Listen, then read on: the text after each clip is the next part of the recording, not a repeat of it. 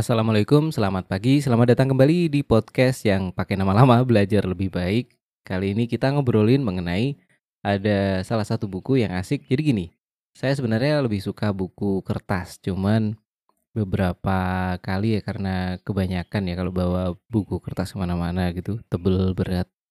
Akhirnya juga sesekali beli buku online yang e-books di Playbooks dan ya selain lebih ringan, muat banyak gitu ya dalam satu gadget gitu, juga ini pada umumnya lebih murah karena nggak ada ongkos cetak ya.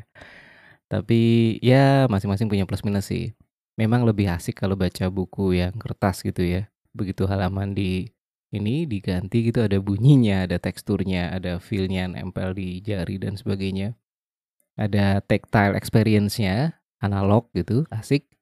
Beda sama digital. Digital paling ya cuman kalau mau disetting vibrate atau apa gitu doang tapi nggak seasik analog memang. Cuman ini ada salah satu ebook yang di playbook saya beli itu buku asik banget The Personal MBA ini buku bener-bener asik. Terus dia jadi gini teman-teman yang mau belajar bisnis salah satu buku yang saya bisa rekomendin adalah ini The Personal MBA dan kita langsung ini ya, langsung ngobrolin salah satu temanya, bukan salah satu, tema nomor satunya, halaman paling awal, yaitu mengenai value creation. Jadi gini, ini dia mengkut kata-katanya Paul Graham, founder of Y Combinator. Jadi gini, make something people want. There's nothing more valuable than an unmet need that is just becoming fixable. If you can find, sorry, if you find something broken that you can fix for a lot of people, you've found a gold mine. Jadi buat sesuatu yang orang-orang pengen, orang-orang want gitu, tidak ada yang lebih valuable daripada kebutuhan yang belum bisa dipenuhi dan kemudian menjadi bisa di fix atau bisa diselesaikan. Kalau di sini nyebutnya value creation, mungkin bahasa lainnya adalah solusi. Jadi kalau ngomongin bisnis usaha yang ngomonginnya solusi, kita jualan solusi. Kalau di sini kita jualan value ya, kurang lebih sama lah, cuman beda bahasa aja. Jadi setiap bisnis yang sukses itu membuat value, membuat sebuah nilai. Dan nilai itu ya tadi ya, yang digunakan untuk fixing atau me, apa ya, memperbaiki atau menyelesaikan masalah atau kebutuhan dari customer. Jadi di sini disebutin the world is full of opportunities to make other people's lives better in some way dan tugas kita as business person, ya orang usaha lah ya, apa pun ini skillnya, adalah untuk mengidentifikasi hal-hal yang orang masih kurang, orang masih butuh. Dan bagaimana cara untuk menyediakan ke mereka. Simpel ya, kebayang ya. Jadi ini hal yang kedengarannya sih simpel. Cuman sering kali lupa, sering kali kelewat. Jadi kalau misal nih ya, ada orang bikin usaha, itu kadang-kadang sorry to say, ini kita ngomong realistis saja. Kadang-kadang bukan mikirin solusi untuk orang lain. Bukan mikirin sesuatu yang orang pengen, sesuatu yang orang mau beli gitu, enggak. Tapi lebih cenderung ego, nyari sesuatu yang kelihatan oh keren, oh hebat gitu.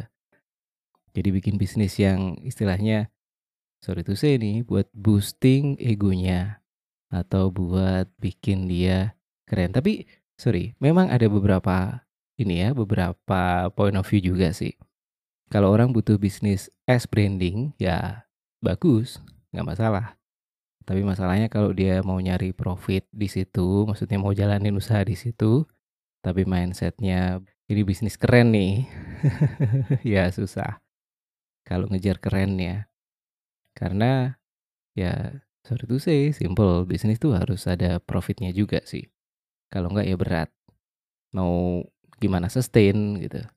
Nah ini kalau di halaman berikutnya, the five parts of every business. Jadi ada secara kasar, bisnis itu adalah repeatable process atau proses berulang yang satu, creates and delivers something of value. Yang tadi ya, value, jadi solusi atau nilai.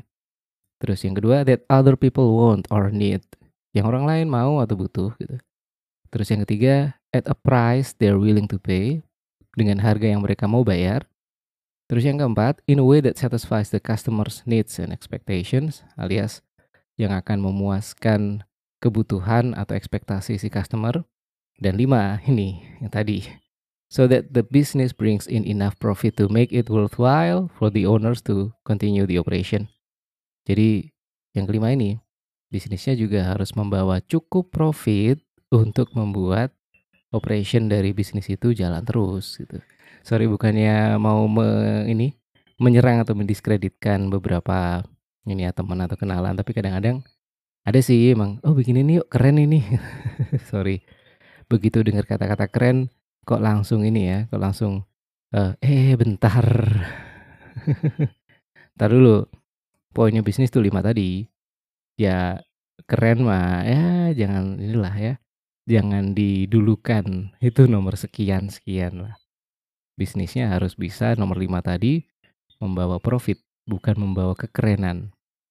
Cuman tadi, kecuali ya, kecuali misal teman-teman punya produksi kopi gitu ya, terus bikin kafe. Kafenya memang mungkin dalam tanda kutip cuman buat branding dari kopi itu, karena teman-teman mau jualan kopi bubuknya. Itu dua hal yang berbeda jadinya. Jadi teman-teman bikin kafenya, itu kafenya kadang-kadang nggak perlu profitable. Yang penting keren justru malah, karena itu branding. Tapi kopi bubuknya yang nanti dipakai buat ngejar profitnya. Gitu. Kalau itu oke. Okay. Tapi kalau misal dari awal, ah gue bikin ini ah kafe biar keren gitu. itu agak berat. Karena jadi fokusnya agak bingung. Tapi sorry bukan bukan cuma kafe ya maksudnya. Ada inilah ya, ada banyak point of view. Jadi balik bisnis is about value creation. Bikin value, bikin uh, solusi, bikin hidup orang lebih nyaman, lebih enak. Me, ini ya, menyelesaikan atau menjawab masalah orang lain atau kadang disebut juga pain point gitu Terus ya itu five parts of every business ya tadi membuat value yang orang lain mau atau butuh dengan harga yang mereka mau bayar dan menyelesaikan masalah mereka. Terus juga ini membawa profit yang cukup untuk bikin bisnisnya tetap muter. Jadi itu aja untuk pagi ini, nggak usah lama-lama. Nanti kapan-kapan kita sambung. Jadi sebenarnya pengen ini juga sih. Ini ada ini ada OpenAI ChatGPT saat ini masih dibuka free jadi lagi pengen bikin materi mengenai hal-hal yang high impact untuk dipelajari oleh pebisnis pemula. Ada beberapa listnya sih dan aku mau manfaatin ChatGPT untuk ini TikToknya. Jadi bukan disusun sama ChatGPT full enggak.